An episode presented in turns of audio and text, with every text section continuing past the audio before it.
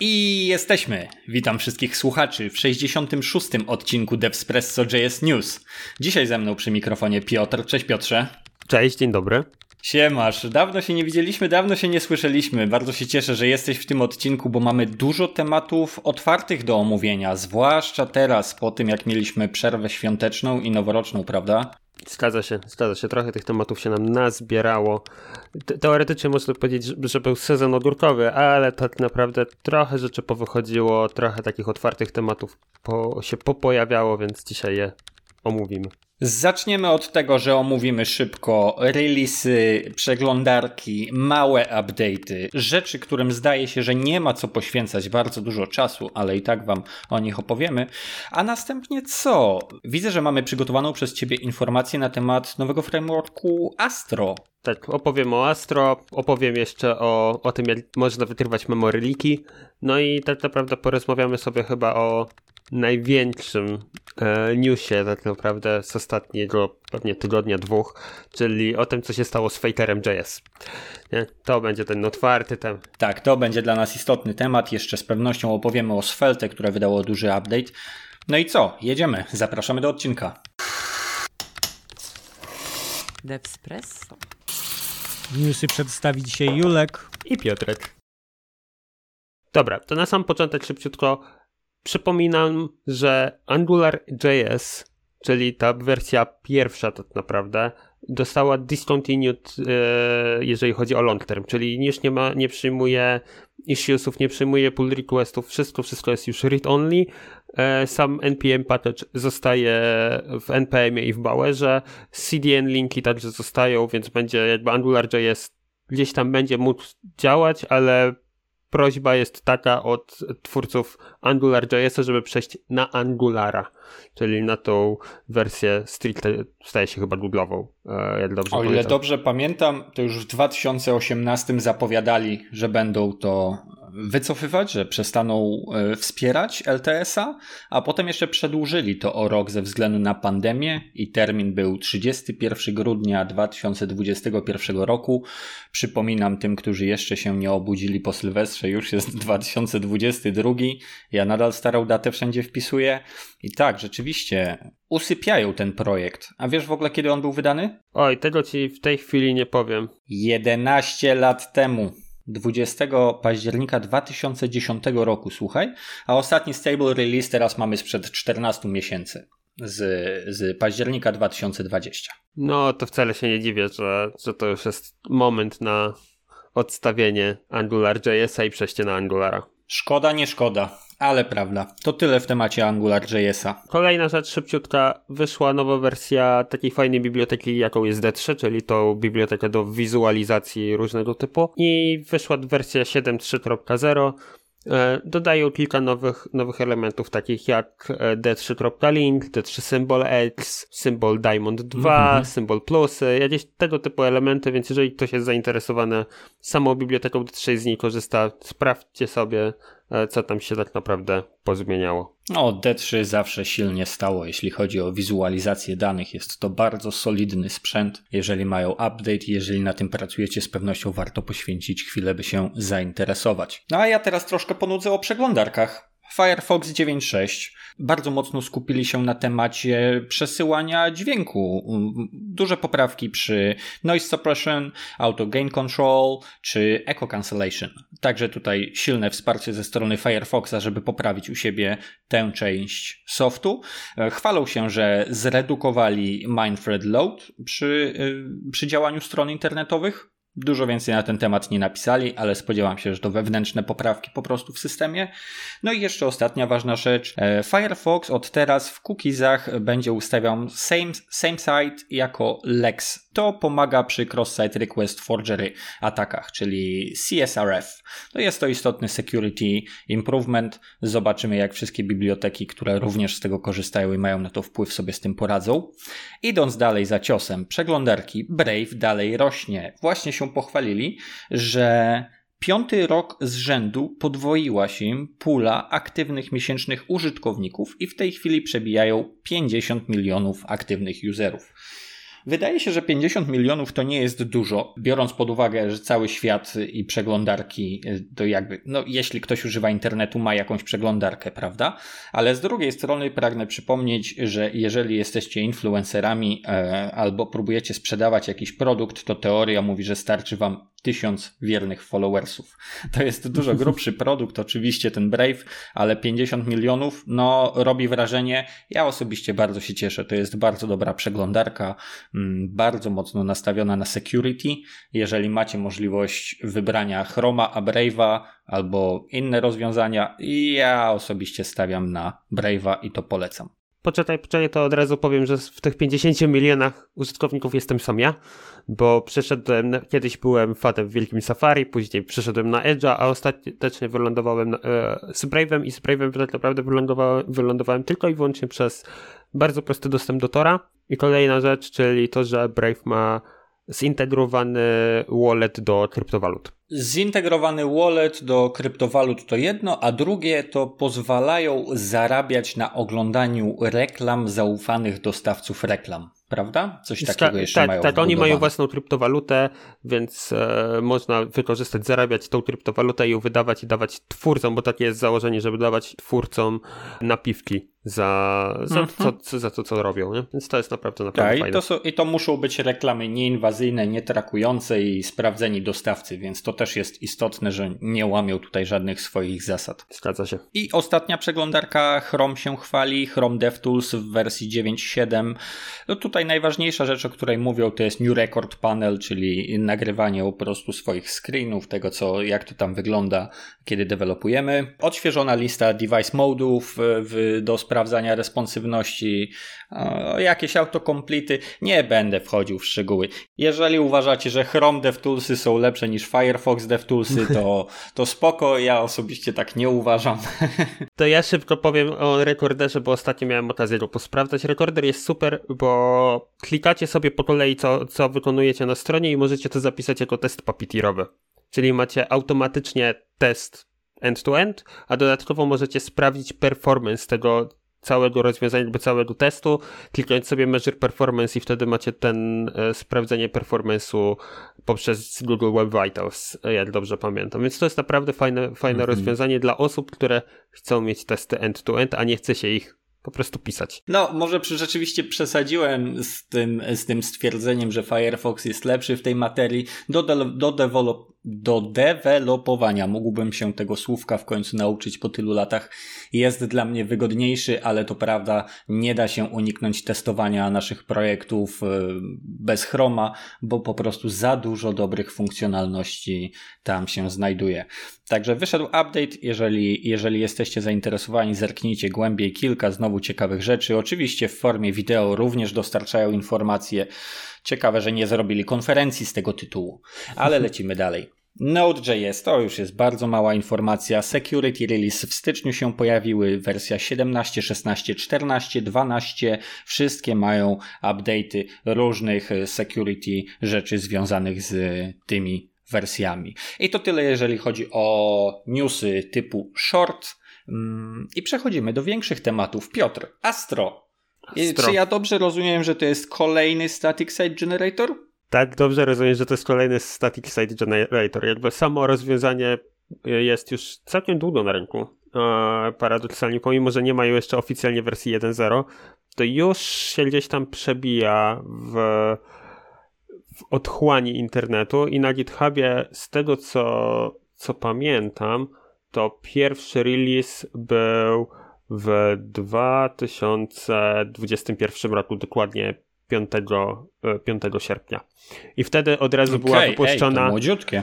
To jest młodziutkie, ale wersja od razu, która wpadła na GitHubie, to jest wersja 18.9, jakby jako oficjalnie. Mhm. To jest fajne rozwiązanie, bo ma zastąpić trochę pewnie Nexta i inne podobne tego e, rozwiązania.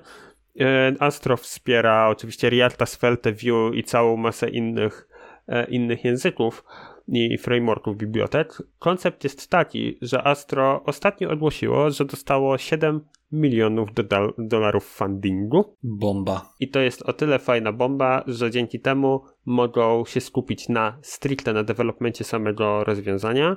I co ciekawe, do tego przerzucili core team, który wcześniej był w tak zwanym Stripe Packu. To jest rozwiązanie, które no miało zminimalizować e, npm package bez instalacji, trochę taki dynamic, e, dynamic importy, no ten, ten koncept. To, to, to, to jest SkyPack i wzięli mm -hmm. sobie po prostu osoby ze SkyPacka, które też dołączyły do nowej firmy, która się nazywa The Astro Technology Company i wszyscy mhm. będą pracować nad tym, żeby Astro było w wersji 1.0 po prostu wydane. Fajne Super. rozwiązanie. To najpierw, najpierw powiem dwa zdania technicznie na temat tego, czym jest Astro. Widzę, że jest napisane w Go, jest e, oparte na White. No, chciał, chciałbym to przeczytać jako White. Wiemy, że to jest słówko z francuskiego, a nie mam styczności z tym językiem, więc to jest Vite, słuchajcie. Um, komponenty w Markdownie, czyli bez JSX-a, MDX-a wspiera. Co jeszcze? Dobre wsparcie NPM-a się chwalą straszne, strasznie. I co jeszcze widzę? Jeszcze widzę, że oryginalnie to był fork ze Svelta. Mhm, tak. To ciekawe, to ciekawe. No jakby Svelte dostarcza bardzo dobre rozwiązania, to było nowe podejście w świecie, gdy my trwaliśmy i, i, i tkwimy nadal w naszym świecie JSX-a i, i, budowania komponentów w Shadow Domie. Oni tutaj poszli ostro, nie bawią się w takie rozwiązania, wszystko jest prosto na, na naszym domie robione i tu pojawia się Astro. Ok, ale mam pytanie, bo to jest Kolejny static site generator i tak się zastanawiam, ile tego potrzebujemy i dlaczego ten static site generator tak zyskuje nagle na popularności, bo muszę ci powiedzieć, że widzę 10 tysięcy gwiazdek na GitHubie i, i pojawia się na różnych listach rankingowych porównujących różne frameworki do static site'ów. Dlaczego ten? Szczerze, ciężko mi powiedzieć dlaczego ten. Jakby oni się promują na taki, takie rozwiązanie, które jest lepsze od Gatsby'ego, bo robi rzeczy szybciej, lepiej, lepsze od Nexta, bo robi rzeczy szybciej, lepiej. E, co ciekawe, też mówią o tym, że są lepsi niż Dotosaurus, bo na przykład robią e, rzeczy partial hydrationem, albo w ogóle porównują się do wszystkiego po kolei, w tym także do Sveltekita. I, mhm i, i mówią tutaj wprost, że są bardziej flexible. Jakby, wiesz, standardowe to są trochę takie buzzwordy, nie? Czyli mhm. my jesteśmy lepsi niż inni. Ciężko mi powiedzieć, na ile są lepsi, bo jeszcze po prostu z Astro nie korzystałem i pewnie będę musiał na, na to rozwiązanie zerknąć. Wygląda mhm. to bardzo jasne i przejrzyste. Jest to tyle na pewno fajne, że wspiera bardzo wiele elementów, czyli mogę napisać sobie stronę korzystając e, z Reacta, ale wcale nie muszę. Mhm. Y mogę, mogę pisać to stricte w tym rozwiązaniu, jakim jest samo Astro, albo po prostu napisać zwykły HTML-owy e, taki web component i też to, to zadziała, więc wygląda to naprawdę, naprawdę fajnie. Astro, Astro widzę, że natywnie chwali się, że wspiera każdy framework, a, a nawet miksy ich. Można Vanille, Solida, Vue, Lita, Svelte, Alpine, Reacta, Reacta, wybierz sobie po prostu, tak? Co jest bardzo ciekawe. To, czym się jeszcze tutaj widzę, że chwalą, to jest doskonała optymalizacja performance'u jaki generują. O, mieli gdzieś po drodze potknięcie z bugiem na SSR-ze, jak, jak czytam, no ale teraz już image optimization i jakby takie warte, warte dla deweloperów rzeczy tutaj się pojawiają. Widzę, że WASM y, duże, silne wsparcie tego, ten Go, którym się chwal, no i oparcie tego wszystkiego na Vite, które bardzo zyskuje na popularności, jest dobrym rozwiązaniem, jak, więc widzę, że więc widzę, że bardzo, bardzo ciekawy projekt. No i interesujące, że tak młodziutki, a już zyskuje takie wsparcie, takie dofinansowanie. Muszę się dowiedzieć więcej, kto za tym stoi i jak to się stało, że taki hajs zgarnęli.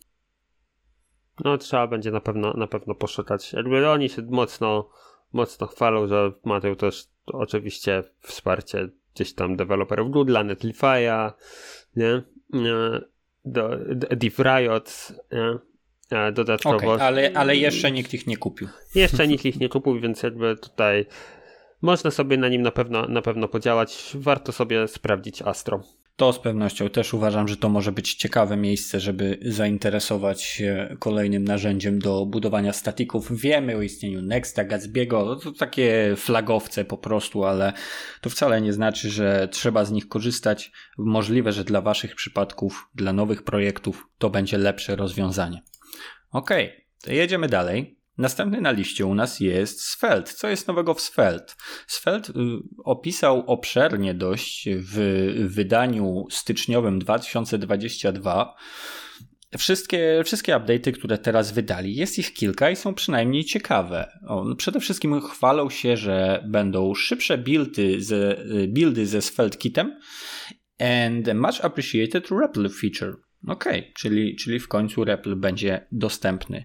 Co jeszcze tutaj robią na przykład? Z tego co widzę, CSS-y wkładają automatycznie przed JS-em, żeby Rzeczywiście. Był... Tak, jest informacja. CSS is now automatically included before JS for improved page performance. Świetnie, to, to, to, to na pewno pomoże z dużą ilością performance'owych zabaw. Mm, dodatkowo równoległe, równoległe prerenderowanie page'y Mm, czyli concurrency mode w SvelteKicie został zaimplementowany, y, uruchomiony defaultowo od wersji 1.0.0 i późniejszych. Świetnie. Mm, co jeszcze ciekawego, Piotrze, tutaj widzisz? E, to, co widzę, to e, SSR Road Splitting, czyli można sobie podzielić monolityczny build na mniejsze, mniejsze części, dzięki czemu ten startup i, i routing powinien być po prostu lepszy. Mhm, rzeczywiście. No, czyli widać, update'y wchodzą bardzo duże, bardzo zasadnicze zmiany, opart, zmiany wspierające jakby performance, łatwiejsze budowanie, no i ułatwienie życia deweloperom przy wielu różnych case'ach, do których można wykorzystać ten projekt. Jest się z czego cieszyć. SvelteKit zyskuje bardzo na mocy i już dostaliśmy komentarze, że w firmie pracuję na Reactie, Nextie i coś tam, ale prywatnie to Svelte i SvelteKit i tam mam zabawę dopiero. Mhm. Tak, to, to, to prawda. To jest po prostu trochę inne, a nadal jest to bardzo zaawansowane narzędzie, dzięki czemu nadal nadal doskonale się w nim pracuje. Także polecam, polecam się zainteresować. Może w końcu rozwiązali jakieś problemy, które blokowały Was przed wykorzystaniem Svelte i SvelteKitu w Waszych projektach. Także let's go. Dobra, to teraz taka delikatna informacja na temat tego, może tak. Julku, pytanie jest proste. Czy kiedykolwiek natrafiłeś na memorylika w swojej aplikacji? No, jak się bawimy ze skryptami reaktowymi, coś dynamicznie montujesz, jakieś listenery zostawiasz, tam trzeba psy sprzątać, to się może wydarzyć dość łatwo, jeżeli jesteśmy mm, no nie mogę powiedzieć niechlujni, ale po prostu jeśli o czymś zapomnimy. Więc tak, trafiłem i musiałem, musiałem się tym kiedyś zająć. No tak, to prawda, ja też trafiłem i jedyny, jedyny problem jaki jest, to bardzo ciężko się znaleźć takie memoryliki. E, to jest w ogóle straszna rzeźnia. E, jeden z e, takich dość znanych deweloperów, Nolan Lawson, znalazł dokładnie to samo, o czym my mówimy, czyli że są memoryliki i że bardzo ciężko się je debuguje. Oczywiście Chrome ma swoje memory tools, można tamtędy przez te DevTools i memory tools e, e, znaleźć te memoryliki i, i gdzieś tam poszukać, tylko jest to strasznie wkurzające, nie jest to zbyt dobry developer experience, e, ciężko się z tego korzystać, dlatego stwierdził, że stworzy własne narzędzie. E, I stworzył własne narzędzie, które się nazywa Fuit. Nie wiem, jak to się mówi, bo jest to z francuskiego, oznaczające właśnie leak. I Fuit jest bardzo fajnym rozwiązaniem pod tym względem, że po prostu odpalamy go w npage za pomocą npage Fuit i podajemy URL-a naszej strony. I teraz koncept tego jest taki, że w tym momencie narzędzie otwiera sobie stronę, która najczęściej czy nam właściwie aplikację, bo zazwyczaj sprawdza się to w przypadku SPA. Mm, otwiera sobie stronkę, klika pierwszy link, który ma dostępny i w tym momencie, jak już kliknął link, to klika browser back button i z powrotem klika ten sam link i robi tak 7 razy minimum. Można ustawić ile razy ma to zrobić, ale defaultowo jest to 7 i robi to w ten, w ten sposób i za pomocą tego jest w stanie określić jak była duża zmiana w pamięci e, przechodząc na ten konkretny link. No i dzięki temu można w jakiś powiedzmy całkiem niezły sposób sprawdzić kiedy, mm, kiedy i gdzie znajdują się te memoryliki Problem niestety jest taki, że w dzisiejszych czasach memory leaky to nie tylko i wyłącznie jest problem aplikacyjny, bo czasami ten memory leak może znaleźć się ze względu na samą przeglądarkę. Food nie jest w stanie w 100% określić, czy problem jest tu, czy to jest problem Chroma, bo Food bazuje na, bezpośrednio na Puppeteerze. Mm. I, I ciężko, ciężko jest to określić. No jakby jest jeszcze dodatkowe wiele, wiele elementów, typu na przykład, kiedy przechodzimy między linkiem a linkiem, czasami przekazujemy e, pewne dane, żeby accessibility było lepsze, żeby dało się określić użytkownika. To różne, wiele, wiele różnych danych gdzieś tam przechodzi między linkiem a linkiem, no i to powoduje, że ten memory link malutki, bo malutki, nie wiem, 50 kilobajtów, 100 kilobajtów może się pojawić i to my, deweloperzy, musimy określić, czy to jest memory leak, którego warto szukać, czy nie. No i rozwiązanie jest naprawdę fajne, polecam je sprawdzić. E, co ciekawe, jest tam też bardzo fajnie określone, że sprawdził to też na tak zwanych multi-page applications, czyli na takich, gdzie jak przechodzimy z linka do linka, no to wiadomo, cała aplikacja robi re-render, nie? Wszystko, wszystko jest mhm. re-renderowane. No i w tym momencie, jeżeli robimy, przechodzimy z page'a na page'a i jest re-render, to najczęściej przeglądarka e, czyści nam pamięć. Po prostu, jakby to jest mhm. standardowe rozwiązanie, dlatego memory leaky e, tam się zazwyczaj nie pojawiają, co nie jest to, że ich nie może być. Mogą się też tam pojawić. Tak, temat jest trudny i rzeczywiście narzędzi do tego było mało. Trzeba było się pilnować i mieć dobre podejście do DevToolsów chromowych w tym przypadku i do testowania. Zdaje się, że to narzędzie jest już w tym momencie bardzo dobrze rozwinięte i, i, i łapie nam, no bazując na Puppeteerze, to oczekiwałbym, e, hip snapshoty robi i dostarcza je do DevToolsów, do inspekcji z debugiem. W ogóle widzę, że jest doskonały wideo tutorial, no do, doskonały, jest wideo tutorial. Mi się podoba. mi się podobał po prostu, tak? Jest prosty, jest w punkt, nie zajmuje więcej niż 7 minut. Mam trochę dość materiałów na YouTubie, które zajmują więcej niż 10, 15, 20 minut. Wiesz, 25 minut, co nowego się wydarzy w JavaScriptie w 2022. No ja lubię takie rzeczy, ale nie mam 22 minut y, dla każdego kanału deweloperskiego, który to publikuje, więc tutaj w punkt tutorial 6 minutek, jak to zestapować, jak to uruchomić. Widzę, że już 2,5 tysiąca gwiazdek jest na, na GitHubie, czyli jest już wsparcie forków o 44 forki. To bardzo duża ilość. Tak, tak, to już jest sporo w tym przypadku. No i myślę, że będzie się to rozwijało i szło, szło tylko w stronę ułatwienia nam dalszej pracy, bo tak jak mówiliśmy, to jest trudne do wykrycia, zawsze może się zdarzyć i to jest ta część aplikacji, gdzie ciężko managementowi czasami wytłumaczyć, że budujemy stronę, a musimy poświęcić czas na takie coś, bo może być lepiej. No a pamiętajmy, że wspieramy, wspieramy bardzo często zielony internet, y, dostarczany bardzo w Afryce, czyli te najlżejsze formy naszych aplikacji. Wspieramy wszystkie 2G, e, 3G, żeby dotrzeć do jak największej ilości ludzi. Nie możemy takich rzeczy dostarczać do przeglądarek i jest to w tym sensie ważne żeby zachować jakość kodu i nie wprowadzać baboli tego typu, tak? Bo to będzie tylko bałagan. Zgadza Bardzo się. ciekawy temat. Z przyjemnością się tym zainteresuję, może nawet wykorzystam. A teraz temat bomba. Bardzo ciekawy, bardzo ciekawe opracowanie. Um, Rising Star JS Org 2021. To jest raport, a właściwie to po prostu są to listy porównujące ze sobą ile gwiazdek zyskały na GitHubie w ciągu roku kolejne projekty i pewne ułożenie ich w kolejności, interpretując gwiazdki jako wartość y, tego, na ile popularne jest dane rozwiązanie w świecie developmentu. Świetna, prosta strona pokazująca od razu, co jest czym. I zerknijmy najpierw. Zerknijmy, dowiedzmy się, co w 2021 roku tak naprawdę wygrało. Most Popular Projects Overall. No i proszę, w pierwszej kolejności biblioteka od Google'a ZX. Okej. Okay.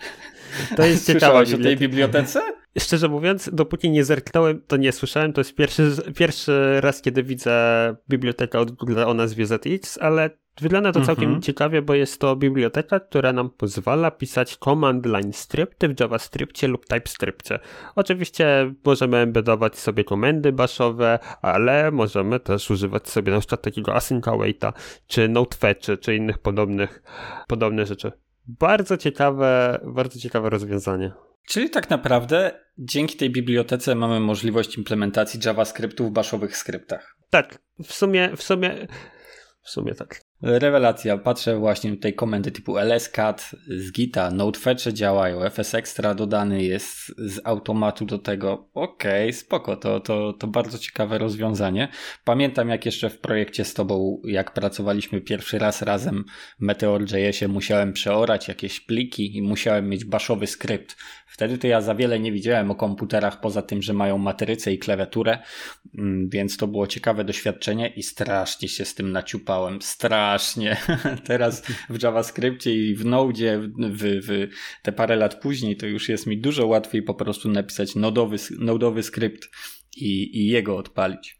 Ok, ale co mamy dalej? Bo biblioteka ZX 24,3 tysiąca gwiazdek na GitHubie. Spoko, bardzo duży skok w maju w 2021, mnóstwo gwiazdek. O, potem już troszkę się rozmyło. Rozumiem, że wtedy się pojawiła, bo to jest pierwsze odczytanie informacji, maj 2021 i wtedy od razu została hitem właściwie. Spoko. Następny na liście jest White, Next Generation Frontend Tooling. It's fast. Tutaj stabilnie, miesiąc w miesiąc, tysiąc gwiazdek co najmniej wpada. Bardzo ciekawe. Już y, powstali w kwietniu 2020 i w sumie mają 35,8 tysiąca gwiazdek, a 21 zyskali w ostatnim roku. To jest bardzo ładny wynik, nie sądzisz? Bardzo ładne, bardzo ładne jak na, jak na narzędzie, które korzystali tam pod spodem, wiadomo, CS Builder, który pokazuje nam, że można być super performant narzędziem dla deweloperów, nie? Więc bardzo, bardzo fajne, że, że to się rozwija. Jestem happy. Jakby sam gdzieś tam w niektórych projektach korzystam z Vita, czy tam Vita, ciężko, ciężko powiedzieć, jak to się powinno rzeczywiście wymawiać, E, ale tak, korzystam. Super jest. Widzę, że dalej na liście nie, niezbyt zaskakujące pozycje Next.js i React, a potem, o ciekawostka, Tauri. Tauri służące do budowania desktopów na dobrą sprawę. Super. Stabilnie bardzo mocno wzrośli, prawie 20 tysięcy gwiazdek w zeszłym roku zdobyte, a potem proszę, proszę, Tailwind CSS, 18 tysięcy gwiazdek. Wiem, że ty lubisz tego Tailwinda, prawda?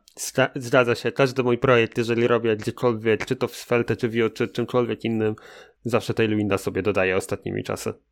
Jest po prostu dla mnie wygo- najwygodniejszym rozwiązaniem. No, ja jestem, ja jestem leniwy, więc idę z komponentami z boilerplate'ów różnych, różniastych, czy Bootstrap, czy Material, czy jakiekolwiek inna biblioteka, jak się nie silę, żeby sprzedać ten produkt, to nie zastanawiam się nad tym. Potem mamy jeszcze VS Code na liście, Slide V, NoCoDB, nie mam pojęcia i dziesiąte jest Vue.js. Okej, okay. to, to, to są najbardziej popularne projekty w, na GitHubie w zeszłym roku. Frontend frameworki, Och. Poczekaj jeszcze jedną rzecz, bo tutaj przy top 3 Most Overall na samej stronie jest napisane jest te 10 i 10 pozycji, jest w top 3 opisane co one robią, ale jest special pick też dodany.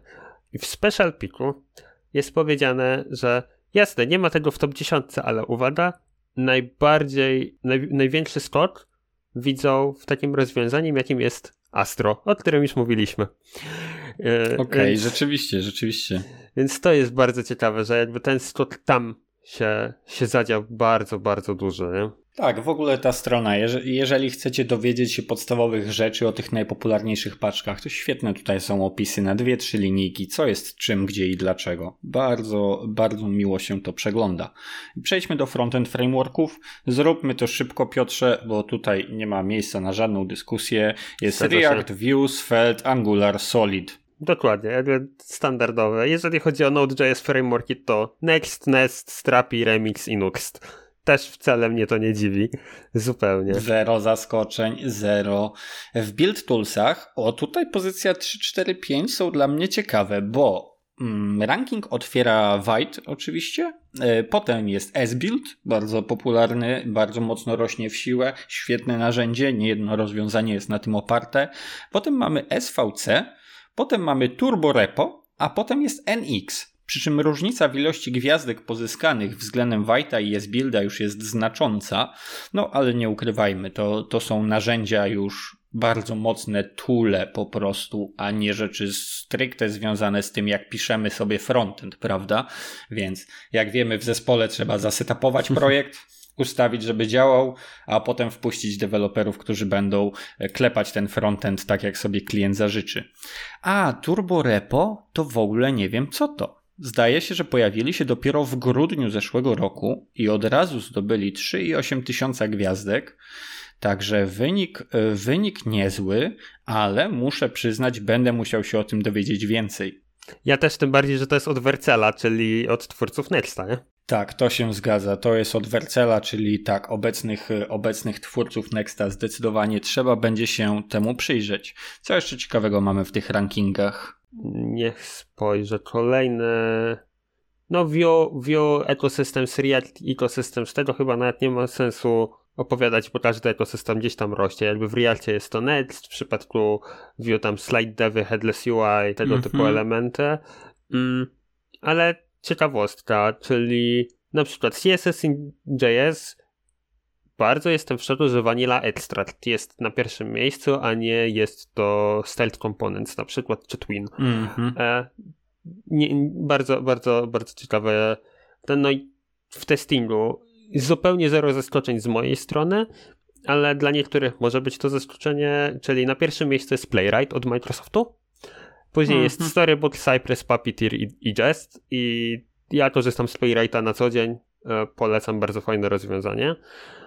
No i w przypadku desktopów, właśnie tak jak wcześniej już było wspomniane, że Tauri po prostu jest na pierwszym miejscu i bardzo mocno widzę mm -hmm. przy, przyćmiło, wygrywa. wygrywa totalnie, ale pewnie wygrywa ze względu na swoją prędkość, bo jest napisany w raście w pełni, mm -hmm. więc, Też więc tak tutaj... sądzę. Zaraz drugi w kolejności Electron, Svelte, Node GUI, tak, wiemy, że Svelte y, próbuje dostarczyć rozwiązanie. Znaczy to jest też gdzieś pochodna istnienia Svelta. Bardzo mało gwiazdek co tydzień zyskują, ale i tak tych gwiazdek jest dość. No nie wiem, cały czas nie udało mi się znaleźć deweloperów, którzy specjalizowaliby się w pisaniu, w pisaniu na desktopy. No ja też, też nie, nie widziałem. Nie jestem zaskoczony, nie jestem zaskoczony. To, to, to, to wszystko sprowadza się do tego starego dowcipu pisania w JavaScriptie i, i obiektowym programowaniu. Chciałeś banana, dostałeś banana, goryla i pół dżungli. No żeby pisać desktopy potrzebujesz przynieść swoje środowisko po prostu. Dlatego jak mamy Slacka, Discorda i jeszcze coś tam w tle uruchomione, no to gigaramu minimum poszło w odstawkę, bo każdy z nich musi uruchomić pod spodem swój silnik do tego, żeby JavaScript nam działał.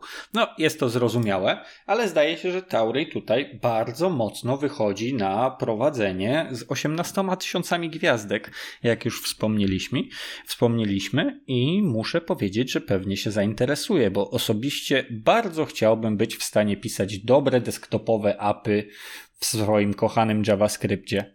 Tak po no, prostu. Ma, mam podobnie, mam podobnie.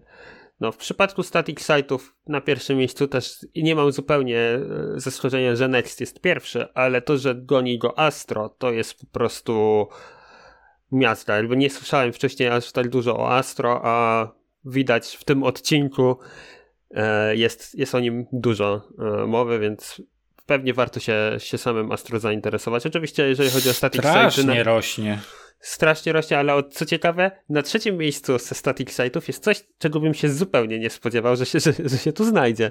A wiele osób korzysta, czyli Dokuzaurus. Tak, tak, facebookowy dokuzaurus. Ja ci muszę powiedzieć, już jak nazwę słyszę, to mnie to bawi, ale nie jedna osoba korzystała i, i, pokazywała nam swoje rzeczy napisane w dokuzaurusie. Jest to rzeczywiście bardzo przyjazne narzędzie, szybkie w obsłudze, szybkie do nauczenia się i doskonale działające. No ale nie zmienia to faktu, że Astro właśnie na wirażu wyszło na prowadzenie. Zgadza się. No i state management. Tutaj pewnie najle najlepszą osobą do opisów tych, tych wszystkich elementów przy przydałby nam się Franek, który wielokrotnie opowiadał nam o rozwiązaniu, jakim jest Zustand. E, I Zustand jest pierwszy. Jakby trzeba to jasno i klarownie powiedzieć. Tutaj ma 6000 e, gwiazdek na plusie w przeciągu ostatniego roku. Później jest X-State, e, o którym też Franek nam opowiadał i sam z X-State'a gdzieś korzystałem. O, ja byłem ostatnio o włos. Słuchaj, ja byłem ostatnio o włos, ale niestety zmieniłem projekt. A już byłem, uch, uch, już prawie mogłem z tego korzystać na prodzie. No to właśnie. A na trzecim miejscu ze state managerów jest Jotaj, o którym też mówił nam Franek. Więc ewidentnie to, to by było świetne e, tutaj podsumowanie, jeżeli by się nam udało kiedyś Franka złapać, dlaczego Zustand jest taki świetny, to na pewno z nim o tym porozmawiamy. No i na sam koniec... Myślę, że trzeba tutaj zadać, myślę, że tutaj trzeba zadać pytanie do naszych słuchaczy, czy chcielibyście dostać odcinek, w którym mówilibyśmy wyłącznie o state managerach, bo w tym momencie na rynku jest ich już około 20, działają różnie, na, w oparciu o różne teorie budowania softu programistycznego mm, i, i to może być według mnie też interesujące, bo też ostatnio musiałem przejść przez tę listę i się dowiedzieć. I myślę, że to jest taki temat, gdzie trochę się zapomina, że to może bardzo ułatwić pracę, nie narzucając dużo dodatkowych rzeczy do zrobienia, tylko trzeba wiedzieć, co jest czym, gdzie i dlaczego, żeby zrealizować. Także dajcie znak w komentarzach, czy chcielibyście może o tym więcej posłuchać. Jesteśmy w stanie przygotować ten materiał. No a Franka wiemy, że się dobrze słucha. W ogóle niesamowity człowiek. Dokładnie. No i nie wiem, czy warto na sam koniec wspominać o GraphQL-u. Korzystamy z niego pewnie wszyscy gdzieś tam e, w miarę na, na, na, co dzień. No i na pierwszym miejscu jest Prisma. To jest zawsze way to go, bo ma mm -hmm. wszystko. I GraphQL, Postgresy, MySQL i całą resztę. No i na drugim miejscu jest Hasura, o którym nam wspominał Franek właśnie. A później jest jakiś Redwood, co ciekawe, na czwartym jest Gatsby. Ale to pewnie tylko, będzie. E, pewnie tylko dlatego, że wszystko jest tam oparte o GraphQL-a. No i na piątym GraphQL Code Generator. Więc tyle. Tak. E, bardzo fajna jest konkluzja z tego całego, e, z tej całej strony, to szybko, szybko mhm. podsumowanie. Mm -hmm. Jest tam opowiedziane o tym, że na przykład w przeciągu ostatniego roku mieliśmy bardzo duże przejścia, bo Kent, Kent e, C-Dots dołączył do zespołu Remix, Remixa i zdaje się, że o tym się. opowiadał kiedyś Sebastian, do Wercela zostali zatrudnieni Rich Harris, czyli twórca Svelte, Sebastian Martin Besch, nie wiem jak tam jego nazwisko się dokładnie wymaga, ale był on w Riad Core Teamie i Jared Palmer, który tworzył specyficzne, rozwiązania, specyficzne rozwiązanie pod monorepę i to jest właśnie do czego służy turborepo. Oni, oni je mm -hmm. stworzyli.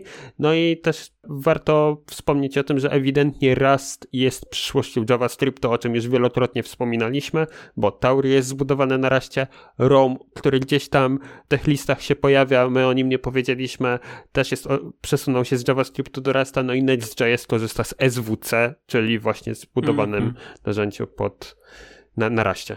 Więc jakby tutaj takie szybkie podsumowanie tego, co tutaj się w przeciągu ostatniego roku stało. Myślę, że warto przeczytać, jeżeli chcecie być na bieżąco. To jest wiedza w pigułce na temat tego, co się dzieje na GitHubie, co się dzieje w świecie JavaScriptu w tym momencie, co w zeszłym roku wygrało, jakby co wygrało serca deweloperów. Bardzo, bardzo miło się to czyta i, i zachęcam, żebyście serknęli i zszerowali ze swoimi kolegami deweloperami. To, to pomaga po prostu zostać na bieżąco. Także tak, super, super, super sprawa. Dokładnie, dokładnie. Dobra, to słuchaj Julko, na sam koniec, na sam koniec mm -hmm. dyskusja bardzo otwarta. Tutaj od razu wspomnę, to jest dyskusja na temat Faker.jsa, e, czyli totalnie otwarta dyskusja na temat tego, co się tam stało, dlaczego się stało i jak będzie wyglądać tak naprawdę przyszłość po prostu open source'a. Bo jakby wspomnę o tym, jak to wyglądało, zastanawiam się, czy nie poprosić słuchaczy, czy chcieliby usłyszeć o tym trochę więcej, bo zakładam, że ta dyskusja mogłaby nam się rozciągnąć na spokojnie godzinę rozmowy wśród całego zespołu naszego devspressowego. Też tak sądzę, też tak sądzę i myślę, że przygotujemy taki materiał w najbliższym czasie, bo też mam przemyślenia w tej materii i internet furczy, ale zostańmy w tej chwili przy fakerze, bo to trochę zadudniło w świecie open source'a i no, wyda- wywołało falę komentarzy na każdym medium, prawda? Dokładnie, dokładnie, wszędzie gdzie się e, tylko dało, więc jak pewnie słyszeliście, dokładnie na początku stycznia, już nie pamiętam dokładnie konkretnej daty, nie patrzyłem na konkretne komity, ale niejaki Marat Squires e, do swoich bibliotek, czyli do Faker.jsa i do Color.jsa, e, dodał nowe komity. I przede mm -hmm. wszystkim e, do Color.jsa dodał komit, który miał dodać nową amerykańską flagę, moduł do nowej amerykańskiej flagi No i to spowodowało, że na konsoli drukowało się słowo Liberty wielokrotnie i flaga amerykańska w ASCII, w Endless Loopie. A Mhm. 6 dni po tym update'cie w Fakerze wyrzucił po prostu cały totalnie, totalnie kod, dodał commit, który się nazywał Endgame i zamienił re- readme file na, na pytanie, co się stało naprawdę z Aaronem Schwartzem. I to jest bardzo ważne pytanie, bo pewnie nie wszyscy wiedzą, ale Aaron Schwartz to jest pewna legenda, w, e, jeżeli chodzi o open source. Ewidentnie. I e, koncept wygląda tak, że znaleziono go martwego e, dokładnie prawie dekadę temu, e, kiedy to, co ciekawe, ściągnął z sieci MIT bardzo dużo dokumentów e, JS-torowych. Akademickich dokumentów. Może dwa zdania tu powiem o Aaronie, bo jestem z tego przygotowany. Współzałożyciel Re- Reedita na dobrą sprawę i przyczynił się również do powstania standardów RSS czy Markdown. Mm, Był bardzo mocno zaangażowany w sprawy polityczne, zdaje się, a właśnie w 2011 został aresztowany ze względu na to, o czym mówisz, pobrania z MIT tych dokumentów. Groziło mu od groma lat więzienia, 35, coś takiego i, i jakieś grzywny bardzo duże. A w 2013 rzeczywiście popełnił samobójstwo na mieszkaniu w Brooklynie. W mieszkaniu nie znaleziono listu pożegnalnego samobójczego. To jest dość istotny element przy tym również w temacie Arona i on jest uznawany po prostu za internetowego męczennika i osobę, która mogła mieć realny wpływ na tworzenie polityki związanej z internetem. Sprzeciwiał się różnym aktom przyjmowanym w amerykańskim kongresie, temu w jaki sposób y, uchwalane są tematy związane z zarządzaniem danych y, użytkownika, jakby wszystkie kwestie śledzenia go, no wizjonersko patrzył na kwestie privacy, mówił o tym bardzo głośno i bardzo mocno krytykował działania, działania największych dostawców treści w internecie, no, czyli wiecie najpewniej do kogo się już odnosimy. Więc to dwa słowa na temat pana Aarona Schwarza. No i właśnie, i tutaj mówiąc o nim, że to jest taka trochę dziwny powód jego śmierci, jakby nagle popełni samobójstwo i nie ma listu pożegnanego, nie ma jakichś takich e, ewidentnych dowodów, że rzeczywiście było to samobójstwo, powoduje to to, że powstają teorie konspiracyjne. No i Squires, czyli twórca właśnie Fakera i ColorJS-a, jest jedną z osób, która myśli o tym, że rzeczywiście mógł zostać nie, nie, nie tyle e, sam popełni samobójstwo, tylko że mógł zostać zamordowany.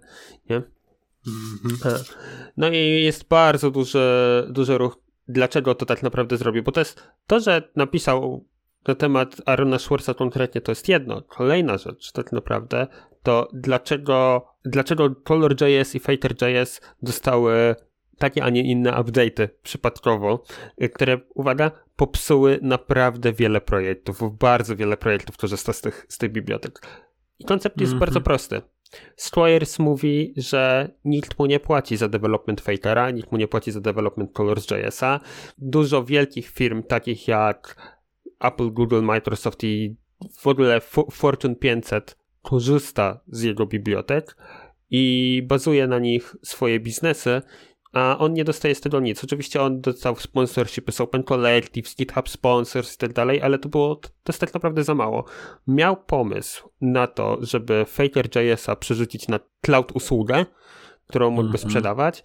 Problem polegał na tym, że zorientował się, że inna firma wzięła jego pomysł z Fakera, skopiowała Mhm. i zrobiła z tego dokładnie taki sam produkt, jak on chciał stworzyć. Mhm. Są jakby standardowe mm, problemy. I jak się o tym myśli, to problem niestety na temat tutaj takiej formy, gdzie Marak mówi wprost, że jest problem z tym, żeby dostawać w open source pieniądze za swoją robotę. Mhm. Tak, tutaj mamy kolejny przykład, który się pojawił też u Microsoftu, co ciekawe. E, Microsoft pewnego dnia wziął sobie od niejakiego leśnego Rumcajsa, sforkował sobie bibliotekę e, grpc Bench i sforkował ją i zrobił commit, który nazwał License Updated to Template. Niestety, e, problem polegał na tym, że w tym komicie nie zmienił wcale licencji, bo licencja pozostała MIT, ale uwaga, zmienili copyright z leśnego Rumcajsa na Microsoft Corporation. No i Mhm. to Mhm. pokazuje, jak wielkie e, e, korporacje po prostu robią forki wielkich open source'owych rozwiązań i po prostu tworzą je jako własne rozwiązania, nie? Podpisują się pod nimi, e, często je trzymają na zasadzie mm, trochę zabezpieczenia, jakby gdzieś coś poszło nie halo, no to jakby my rozwijamy sobie to z boku, robimy update'y takie same jak robił główny, główny deweloper, po czym jak nagle paczka znika, to my sobie ją robimy npm publish i jest nasza, nie? Mniej więcej tak to najczęściej mm -hmm. wygląda. No i jest wielka dyskusja na temat tego, jak ten open source działa, nie wiadomo, co się z nim będzie działo. Jakby ewidentnie funding jest problemem. Żeby... Zdecydowanie. Żeby zamknąć temat Fater.js i Colors.js, jeżeli z niego korzystaliście i natknęliście się akurat gdzieś tam po update'cie, że coś nie działa, e, GitHub oraz NPM cofnęły wersję już mm -hmm. do, do tych stabilnych działających. Przy czym no, jakiś tam niesmak, e, niesmak pozostał. I, I co ciekawe, z tego co nawet widziałem, na, e, było tak, że GitHub na jakiś czas zablokował konto Squiresowi, żeby nie mógł mm -hmm. robić commitów, nie wrzucać tego. I, I uwaga, to też jest kolejny etap, gdzie jest mówione, że open source nie może, nie, może nie powinien bazować na takim rozwiązaniu, jakim jest GitHub, bo jest GitHub jest centralnie sterowany, czyli ktoś może odgórnie powiedzieć, ej, wyrzućmy tego gościa, nie? I wyrzućmy mu w ogóle cały kod. To też jest tak. problem w całym open kolektywie twórców open source'a, nie? Ten temat jest bardzo duży i szeroki. Nawiązując do tego, co zrobił Microsoft, y, rzeczywiście Microsoft zmieniał to. Muszę Wam powiedzieć, że komentarze w tym pull requestie to jest y, jeden wielki dowcip i bardzo dużo memów tu się pojawia, które nieraz są bardzo zabawne w tym wszystkim. Najbardziej mnie rozbawił komentarz, gdzie zmienione, zmienione zostało, zmieniony został, słuchajcie, plik. Um, o Boże, jaka długa, długa dyskusja. To jest readme, to jest po prostu readme plik, ale... E... Ale license. Został zmieniony plik license i to, co zostało zmienione w licencji jako takiej, gdzie nie zmienił się ani jeden wyraz, tylko po prostu wstawiono taba na każdej linijce i komentarz jest mocne zmiany po polsku i drugi komentarz jest mocny komentarz. Więc to dowodzi na jakim poziomie jest y, dyskusja pod tym wszystkim, ale co ważne, na stronie e, na Hacker Newsie. Mm, Lead of the Microsoft Office Source Program Office Team Przyznał się, co się stało, przeprosił, powiedział, że to z automatu bot im klepnął i tak zrobił, ale nie zmienia to faktu, że nawet jakby zrobili forka do prywatnego repo, to i tak by sobie wszystkie te rzeczy pozmieniali, a co potem na forku robili, to ich sprawa, więc y, no to trochę pokazuje, jakie jest podejście do tego działania. I to nie jest też pierwszy raz w historii, kiedy spotykamy się z takimi sprawami, jak wiemy. Wszystko chyba najgłośniej zaczęło się od MongoDB, które zirytowało się troszeczkę, jak bardzo dużo pieniędzy AWS robi z dostarczenia ich rozwiązania na chmurę, po czym e, AWS e, właściwie olał temat, e, nie dał ani grosza, nieważne co MongoDB i zespół mówił, prosił i, i, i, opowiadał w internecie, po czym AWS po prostu dostarczył DocumentDB, które, no, nawet zmigrowanie się z MongoDB to jest kwestia jednego skryptu, żeby iść na chmurę AWS-ową do DocumentDB w tym momencie. I nie ma ani grosza z tego rozwiązania nikt, kto pisze open source. I według mnie, według mnie rok 2022 będzie rokiem jakiejś rewolucji i zmiany w tej materii coś się na pewno wydarzy, bo GitHub udowodnił nam po raz kolejny, że nie jest już tak fajnie jak było od kiedy jest Microsoftu. Wersje oprogramowania zostały przywrócone, komity pousuwane, poukrywane, to było na NPM-ie też cofnięte, więc te firmy w pełni korzystając z udostępniania rozwiązań open source'owych tak naprawdę zaznaczają sobie gdzieś możliwość władzy nad tym wszystkim i w ogóle nie dyskutują z twórcami i no z twórcami twórcami. Użytkow z użytkownikami rozmawiają, jeżeli są dostatecznie duzi. Więc tych przykładów jest coraz więcej i czy tak naprawdę nasz open source jest nadal open source'em w związku z tym? Czy nadal jesteśmy właścicielami tego kodu w jakiś sposób? Bo mniejsza z tymi forkami, ale jeżeli ktoś wykonuje operację na moim koncie, na mojej paczce, gdzie ja wykonałem inną operację, a mam pełne prawo wywalić swoją paczkę w dowolnym momencie i bardzo mi przykro, że się na niej opieraliście, ale open source opiera się na wspólnym zaufaniu i walidacji wzajemnej jakości własnej dostarczanej pracy mm, i takie, i takie tam jeszcze e, frazeologizmy, to czy naprawdę to jest nadal wolne? Czy naprawdę nadal mamy nad tym panowanie? I ja przewiduję osobiście, że pojawi się rozwiązanie alternatywne do GitHuba i NPM'a, które po prostu wyautuje to. Biorąc pod uwagę wzrost siły y, Web 3.0, pełną decentralizację i zabawę w, we wszystkie blockchainy z tym związane, to będzie najprostsze y, rozwiązanie, żeby wyautować wszystkich dużych graczy w pełni z możliwości manipulowania w ten sposób rozwiązaniami dostarczanymi przez deweloperów z po prostu wolnej woli, z chęci i z potrzeby. Wszyscy jesteśmy fanatykami pisania kodu, uwielbiamy go pisać. Jeżeli ktoś się mocno wkręci, to tworzy open source i wie, jaka to jest przyjemna przygoda. I jednocześnie dowie się bardzo szybko, jak bardzo nieopłacalna na tylu płaszczyznach, żeby, żeby nieopłacalna i nie wspierająca naszą chęć dalszego działania przy open source. Więc super, bo to jest kolejny przypadek, to jest kolejny gwóźdź i w pewnym momencie nie mogę powiedzieć, że ktoś wstanie, y, tupnie stópką i wyjdzie, ale myślę, że kolektyw się zepnie, bo jak popatrzeć na ilość deweloperów, którzy tworzą open source, a na ilość deweloperów, którzy korzystają z open source, to jest to gigantyczna dysproporcja i jeśli pojawi się rozwiązanie otwarte i autujące możliwość pojawienia się takich akcji, jak się wydarzyła tutaj, po raz któryś w historii, to wierzę, że twórcy open source'u po prostu tam sobie pójdą i pociągną za sobą tych, którzy chcieliby w końcu dołożyć swoją cegiełkę, albo po prostu kolejnym, którzy będą tworzyć open source, będą narzucać to rozwiązanie, bo tych osób wcale nie ma dużo. Także tak, po raz kolejny, po raz kolejny nawołuję. Pogadajcie w swoich firmach, może pojawiłaby się możliwość czy kontrybuowania, czy wspierania, a już najlepiej to by było oczywiście dać parę dolarów za już wykonaną pracę autorom, twórcom albo całym community dostarczającym konkretne rozwiązania, bo może może uda się uniknąć tego, żeby znowu ktoś kogoś kupił i zaczął robić tak, jak on chce. Po prostu a myślę, że this is the way. Także ja sądzę, że 2022 to będzie ten czas, kiedy rozpęta się dyskusja na ten temat, bo wszyscy mają dość. Wszyscy robią miliony, tylko nie ci, którzy tworzą te rozwiązania. Nie jest to zaskakujące. Nie jest to zaskakujące, jeżeli, jeżeli poczytać troszkę więcej na ten temat. I mają w pełni prawo wielkie firmy to robić. Mają w pełne prawo to robić. Ale przyznamy, że tak z etycznego punktu widzenia to stoi bardzo na wskroś z całym open source'em. Not cool, not cool Microsoft, not cool. Dokładnie, dlatego jeżeli chcecie usłyszeć trochę więcej i żebyście mogli usłyszeć nie tylko moją czy Julka opinię na ten temat, ale także, nie wiem, Łukasza, Sebastiana czy, czy Franka. O, Franek to na pewno będzie miał dużo do powiedzenia.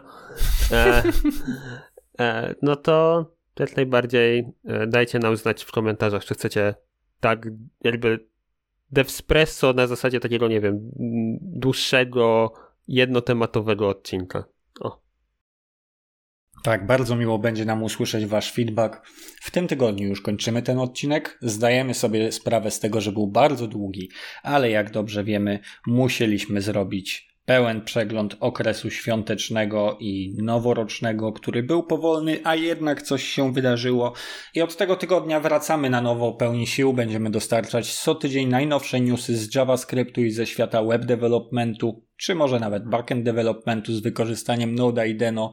Zostawcie nam komentarz, łapkę w górę albo łapkę w dół. To, to i tak będziemy wiedzieli więcej, czy Wam się podoba, czy nie. I dziękuję. Do usłyszenia. Dzięki Piotr, że spotkałeś się ze mną w tym tygodniu. Mam nadzieję, że jeszcze uda nam się nieraz w tym roku nagrać wspólnie odcinek. Ja też bardzo dziękuję za gościnę, za przyjęcie mnie i, i za to, że mogłem rozpocząć nowy rok Devspresso tutaj z tobą. Dokładnie. Dziękuję bardzo i jedziemy dalej. Do usłyszenia za tydzień. Cześć. Cześć.